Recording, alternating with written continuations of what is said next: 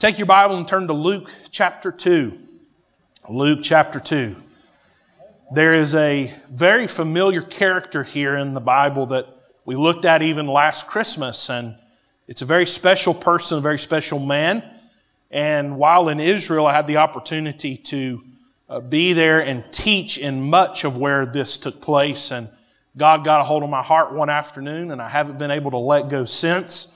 And even on the plane ride home, I went back and forth and thought, well, we probably need to pick a new character this Christmas to look at and to study together. Uh, but the Lord really wouldn't let go of this man about which we are going to read this morning. Uh, some of it may be a review for you. Maybe this character study is something that is brand new. You've never heard any of it.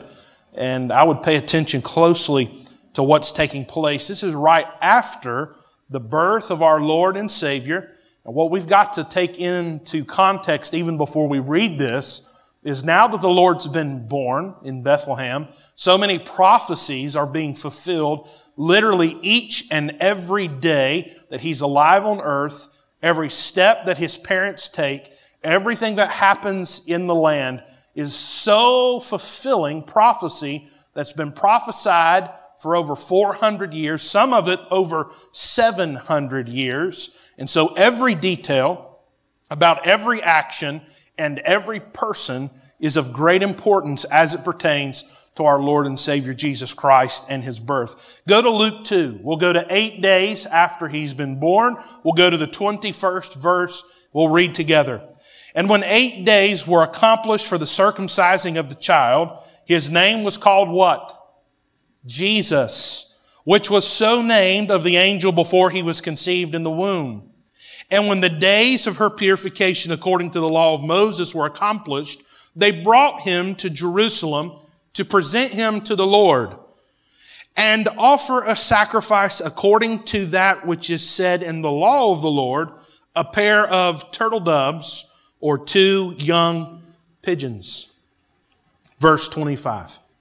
And behold, there was a man in Jerusalem whose name was Simeon, and the man was just and devout waiting for the consolation of Israel, and the Holy Ghost was upon him. And it was revealed unto him by the Holy Ghost that he should not see death before he had seen the Lord's Christs. And he came by the Spirit into the temple. And when the parents brought in the child Jesus to do for him after the custom of the law, then took him up in his arms and blessed God and said, Lord, now lettest thy servant depart in peace according to thy word. For mine eyes have seen thy salvation, which thou hast prepared before the face of all people. Verse 32, you ought to pay attention to. It says this, a light to lighten the who? The Gentiles. That's me and that's you. And the glory of thy people Israel. And Joseph and his mother marveled at those things which were spoken of him. And Simeon blessed them and he said to Mary his mother, Behold, this child is set for the fall and rising again of many in Israel, and a sign which shall be spoken against. Yea, a sword shall pierce through thy own soul also, that the thoughts of many hearts may be revealed. This morning, the help of the Lord for just a few minutes, I want us to look at the Psalm of Simeon the righteous. The Psalm of Simeon the righteous. Holy Father, in Jesus' name, God, I thank you for an opportunity, Lord, to come back into your presence and God, to preach the word of God without fear and without favor. Lord, I pray for a few minutes you would stir your people. God, that you would draw them closer to your word.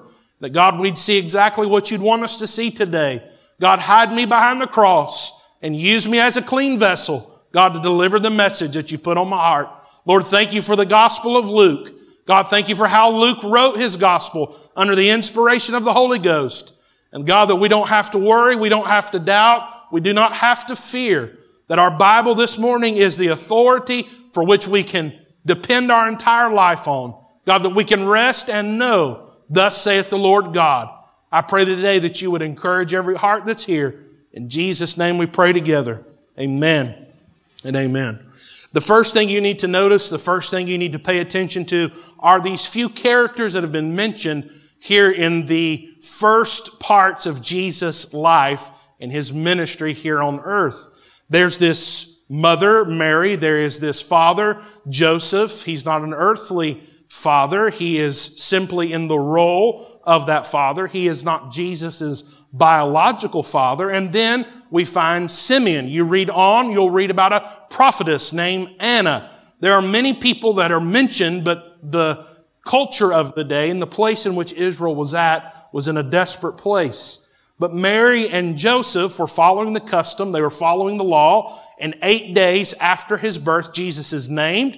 Jesus is circumcised and he's taken to the temple and he's offered there back to God who gave him. And in these few people, this handful of people, there's an element that we all have to pay attention to and understand. I think sometimes we take it for granted, but Mary, Joseph, and Simeon especially are righteous people.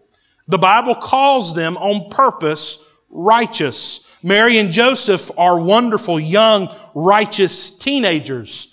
And they're teenagers that God has chosen to safeguard after the babe Jesus. Jesus is going to be under the safeguard of Mary and Joseph as he grows up. And God would not have picked an unclean vessel to be the parent, to be the sponsor of his growth on this earth. Remember, Jesus is all God and all man, and the humanity of Jesus needs a parent.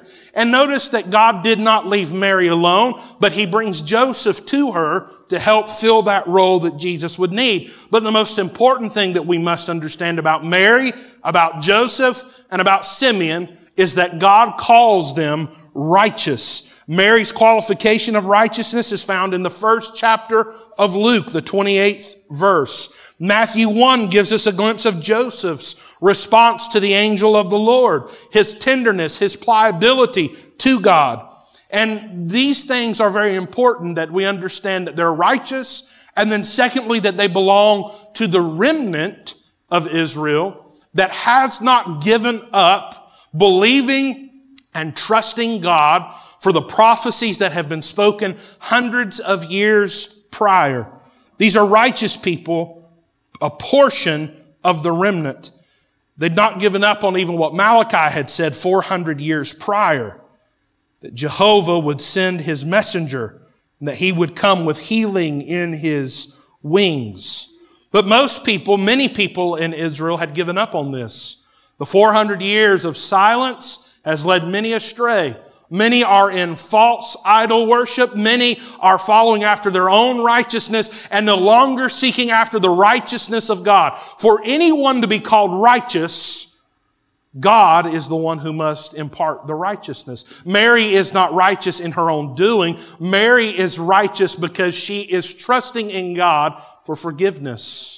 Joseph is righteous not in his ability or his action or something special about who he is. Rather, he's righteous because of what he believes of God and how he trusts him. Malachi 4 2 says this, But unto you that fear my name shall the Sun, S-U-N, of righteousness arise with healing in his wings. And we've read now about this man Simeon, who the Bible calls, again, righteous and just. And Simeon never stopped believing the prophets. Simeon never stopped giving up that even though he couldn't see what he wanted to see immediately, that God's promises were faithful and true. And Simeon's name, even in its root, is much of what we'll see in just a few minutes, is that his name means God heard. And when he saw baby Jesus in the arms of Mary and Joseph, he knew that God had heard his plea and his cry, and that God had been faithful. The Messiah had come. Go to verse number 25. Let's look at this one more time. It says, And behold, there was a man in Jerusalem whose name was Simeon. The same was just and devout. But devout to what? What was Simeon devout to? If he's righteous, trusting God for his forgiveness of sin, trusting that God would send the Messiah, then what is Simeon devoting his life to? What would cause him to be called devout? The fact that he was devout to hope. Simeon is an old man. He's in the winter years of his life.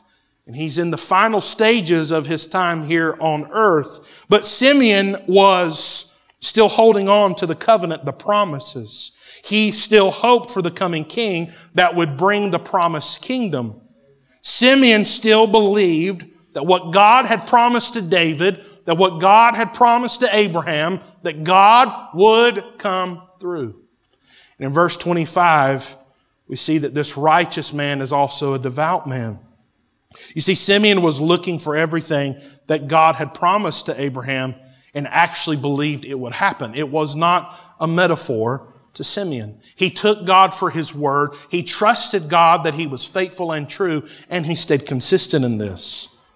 And there are some things in this story, as I stood on the southern steps just a few days ago, that God allowed me to see, and really I felt like it was God's Christmas gift to my heart. It's almost like I got to stand there on those southern steps, looking up to where the temple would have been, on the very stones where Jesus was in the arms of Mary and Joseph at the entrance to the temple where Mary and Joseph would have had to walk up. Let's go ahead and put that picture up now. These are the southern steps in Israel. We took this just a few days ago. Those are the very stones that Jesus would have been in the arms of Mary and Joseph. And right up there, you see those black tile windows to the right there of the screen. Just left of there would have been the opening, the gate opening that went up into the temple. And those stones, even archaeologists and skeptics say, those stones are authentic. Those stones have not been replaced. Those stones go all the way back to the time before Christ was even born. And those stones that I stood on, I got to take my Bible and lead, read Luke chapter 2 and see Simeon standing there, an old man with a beard, waiting for the promise and the hope that God had promised to give. And God let me see some things out of this man's life. And I couldn't do anything but stand there and hold my Bible and cry and thank God for what he put in my heart about this wonderful man. And I want to share a few of those things about what Simeon teaches us, about Simeon's consistency in life. And for all of us today, even though this took place thousands of years ago, it's still relevant for every Christian that's here in the room or watching online. Every single person that's in the room that's a follower of Jesus can learn so much from this faithful man who the Bible called righteous and devout. If there was anything I wish that God could say about me, is that I would be a righteous man and a devout man.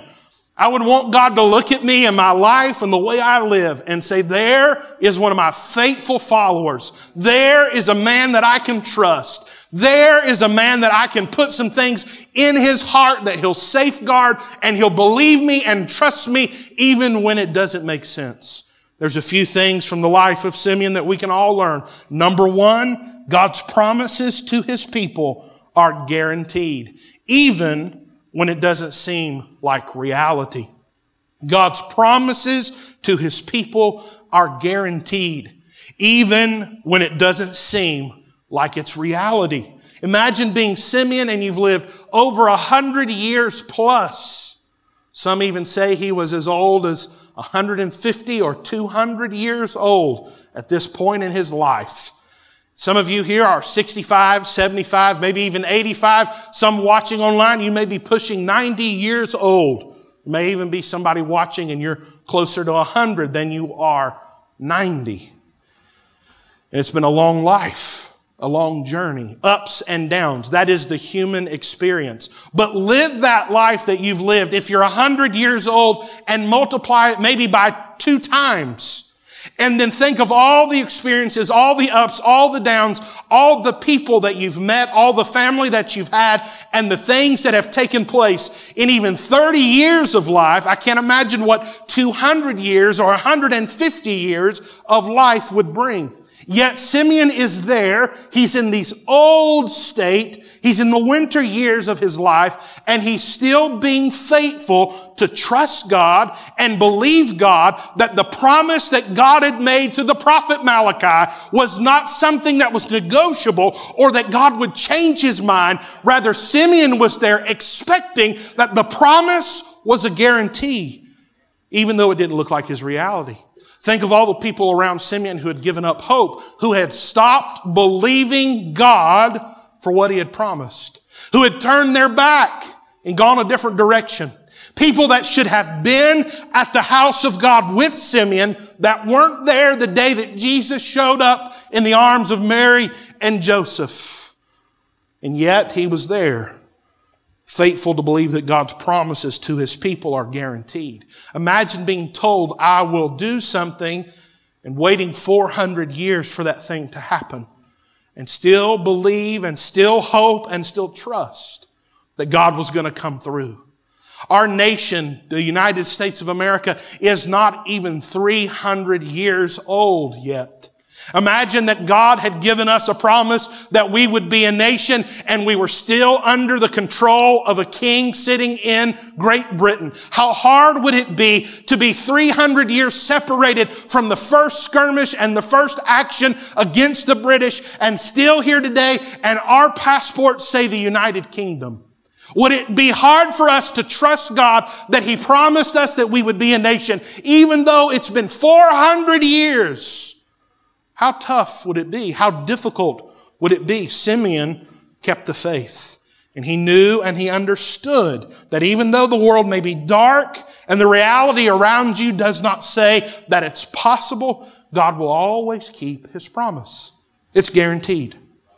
Everything that God has promised His children in the Word of God is a promise that you can take to the bank and that you can live your life in.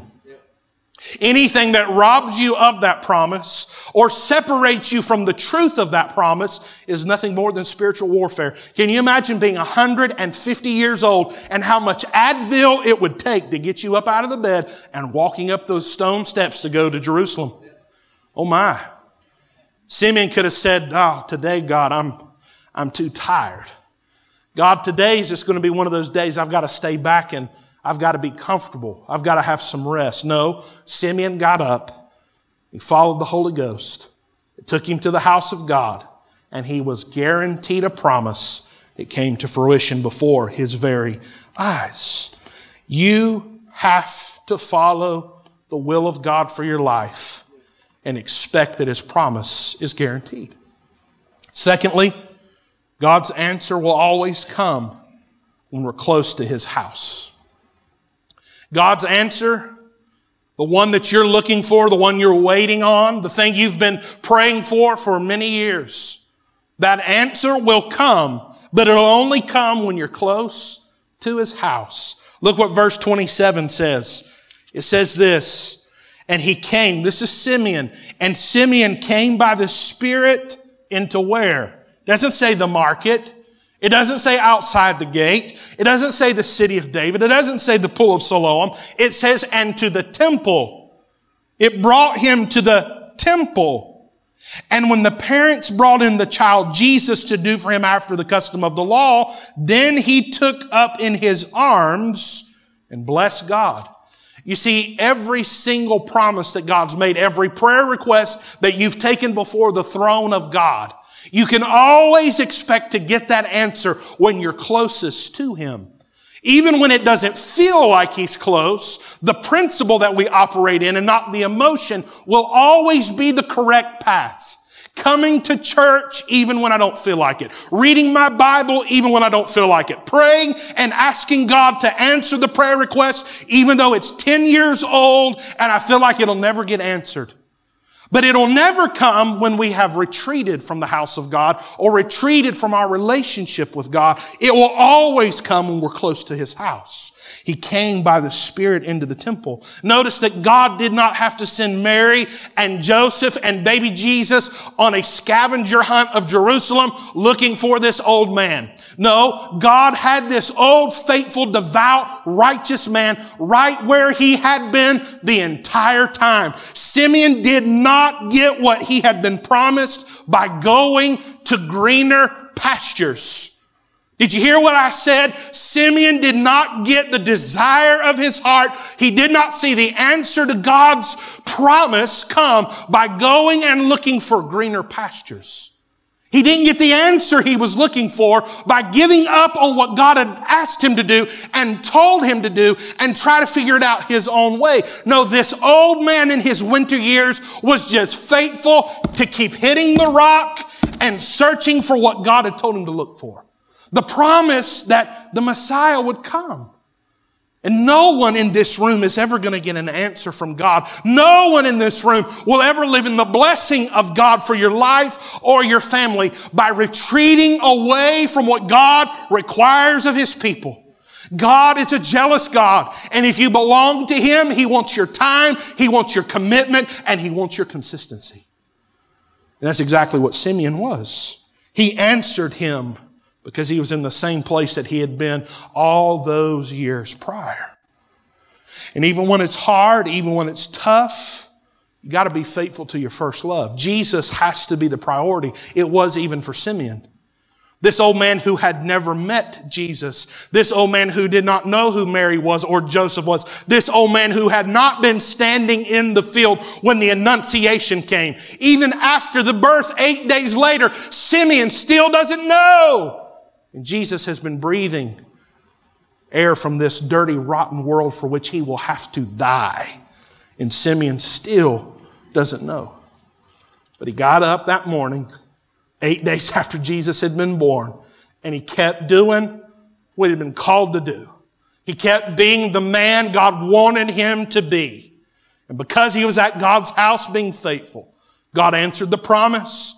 He kept his end of the deal. And Simeon got to behold the Christ child in the arms of Mary and Joseph. And thirdly, because of that, when God answers, He will give your heart a new song. He will give your heart a new song. You see, Simeon's secret sauce, if you will, Simeon's secret sauce is his consistency. His consistency. See, Simeon came every day to the house of God with a few things in mind. He always came to the house of God with expectation that the Messiah would come. He always came to God's house and worshiped in consistency. Even though things around him were falling apart, he was consistent in what he did. You know what you've got to realize in this day and age? There are some things that you are not going to be able to control in this world. You are not going to be able to vote this thing back into a way that is right. Only God can fix hearts. Only God can touch our country. Only God can fix your children in their rebellion. Only God can go get your son, your daughter, your grandchild and correct their error. You can't do it in your own power. But if you'll be consistent in the way that you worship, and if you'll come with expectation that God is faithful and true and that He's able to do it, then it might just be before God calls you home to heaven that you see the prayer answered. And when that day comes, He'll give your heart a new song. Go to verse number 28. Look what happens. Simeon meets Jesus, then he took him up in his arms and blessed God and said, from a new heart that has been fulfilled with the promise. He's now holding, think of this now. This man is holding the flesh, the word of God that he's recited all of his life. And now he's holding the word that has become flesh. And that little squirmy baby is in his arms and maybe his old beard's just kind of having to get out of the way. And he holds baby Jesus and he blesses God and he says this, Lord, now lettest thou thy servant depart in peace according to thy word. For mine eyes have seen thy salvation, which thou hast prepared before the face of all people. And Simeon opens up his heart, and for the first time, he no longer has to guess at what Jesus is going to look like. He no longer has to guess if God was faithful and true all the way to the end. He no longer has to wonder what it feels like to hold the Messiah. God promised him 400 years before through the prophet Malachi. And now his heart has a new song. And Christian, you listen to me and you listen to me good. There are some things in this life that only God is going to be able to fix. There are some heartbreaks in this life that only God the Holy Ghost is going to be able to alter. But if you'll be faithful and if you'll be true and if you'll be consistent, when God answers the prayer, He'll open up your heart and you'll be able to worship Him and praise Him with a new heart and a new song like you never have before because God is faithful and true. He'll give your heart a new song. And there's some of you that are praying that God would save your husband. And it doesn't look like there'll never be any chance that he'll soften and surrender. Don't give up hope. You say, my child is in the world. They're living a lifestyle. They should never be living. They, they, they're a shell of the person they used to be. I don't even recognize them. Keep trusting, keep believing, keep asking, and watch God do what only He can do. You say, My marriage is a wreck. There's no love, there's no passion. The flame that we used to have is gone. Keep trusting, keep believing, and keep asking God to do what only He can do. And then from that crushing, that pain, that hurt, it's the same thing that happened to Jesus in the Garden of Gethsemane, where the weight of the world rested on His shoulder.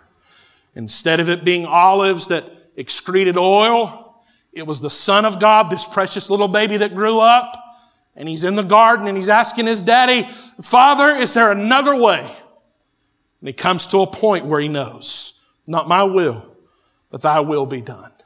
And it could be that God is putting you through the Gethsemane of your life and you're wrestling and you're toiling through the day and the night and there's no peace, there's no joy, there's no happiness, there's just the weight of the problem.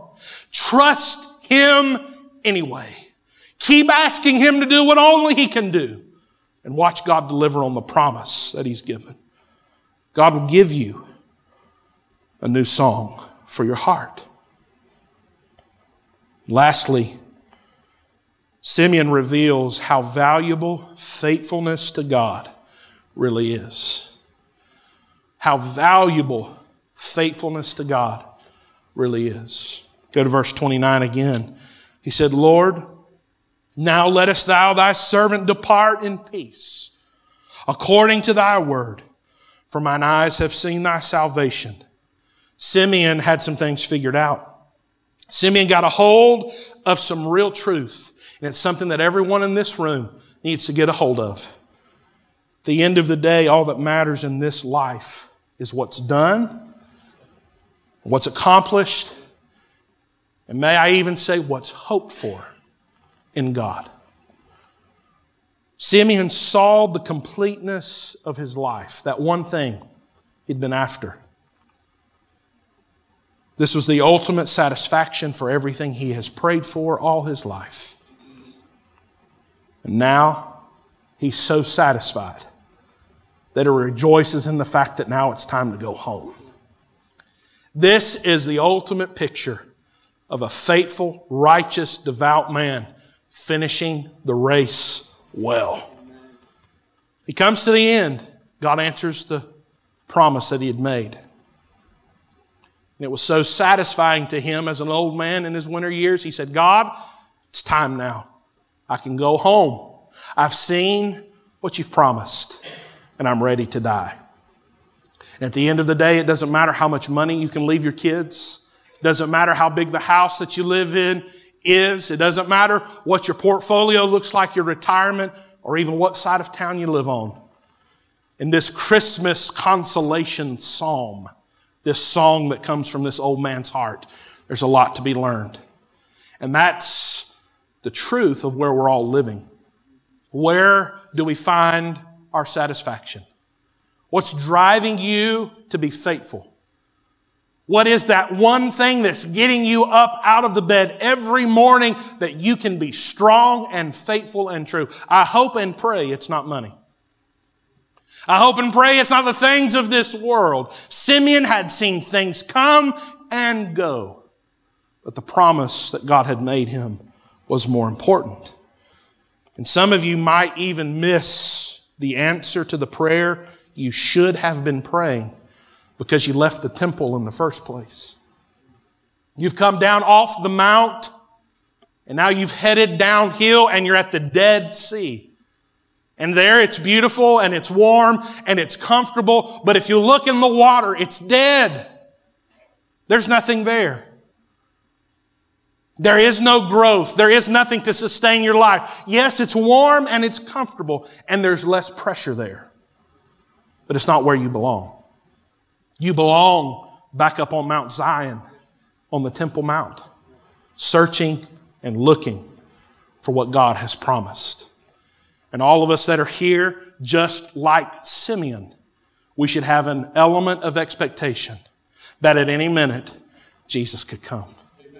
Because just like Jesus showed up that day at the temple and God answered his promise to Simeon, one day, church, even though it does not feel like the reality, the eastern gate is going to bust wide open. The Mount of Olives is going to split in half and water is going to rush all the way down to the Dead Sea. It's going to heal the waters and Jesus will come back for his bride. And this kingdom, this literal physical kingdom, this millennial reign will begin where Jesus will be king of it all. This little baby that was in the arms of his mother and father now in the arms of Simeon the old man, the righteous man of Jerusalem. What are you praying for? What are you trusting God for? What's that one thing in the travail of your prayer closet that God's put in your heart that He's going to answer the prayer? You say, what do you mean by that? I mean that this church is built on people who had a relationship with God, who believed God for big things by faith. They had a prayer life. They asked God to give them a burden for lost souls. And some of you are sitting here today because there was a Simeon in your life that kept praying, that kept trusting, and that kept believing. Who will be that for your kids? Who will be that for your family? Who's going to be that consistent flow of consistency between God and His people for your family? It's you. It's you. And maybe you're on the back end of a tough year, and Christmas is going to be different this year. Instead of joy and happiness and laughter, there may even be a tear on Christmas Day. Can I remind you that your God knows exactly where you are? He knows exactly the condition of your heart and your emotions. And He loves you and He cares for you. And He will keep His promise to His people. It's guaranteed. It's guaranteed. I thank God for Simeon. I thank God that He included him in the New Testament for us to see. I hope and pray that your heart is challenged. Every head bowed, every eye closed. Someone's coming to the piano to help.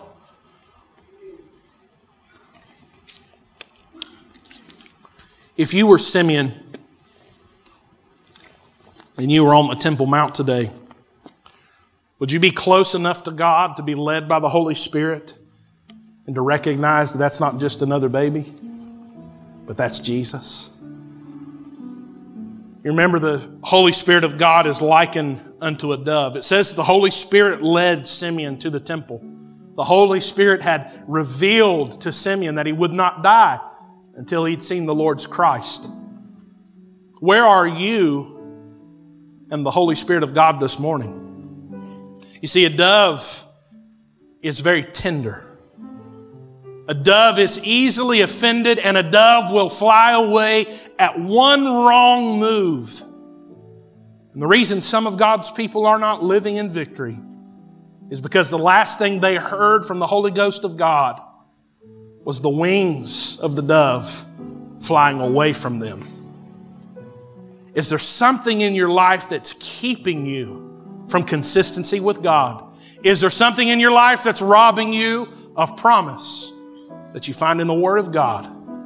Well, this would be a wonderful time before we even get to Christmas. We would ask God to touch our hearts, that we'd let go of those things that do not matter. How are you going to pray this week for God to reveal to you what to bring for the birthday offering for Jesus if there's no relationship, no consistency, and you're in a faraway desert land? That's how a church becomes stale, stagnant, and useless for the kingdom. We must be tender we must be sensitive. We must be pliable to what the Holy Ghost of God wants for every man, every woman, every teenager, and young adult in this room. I'd ask you now to pray in the privacy of your own heart.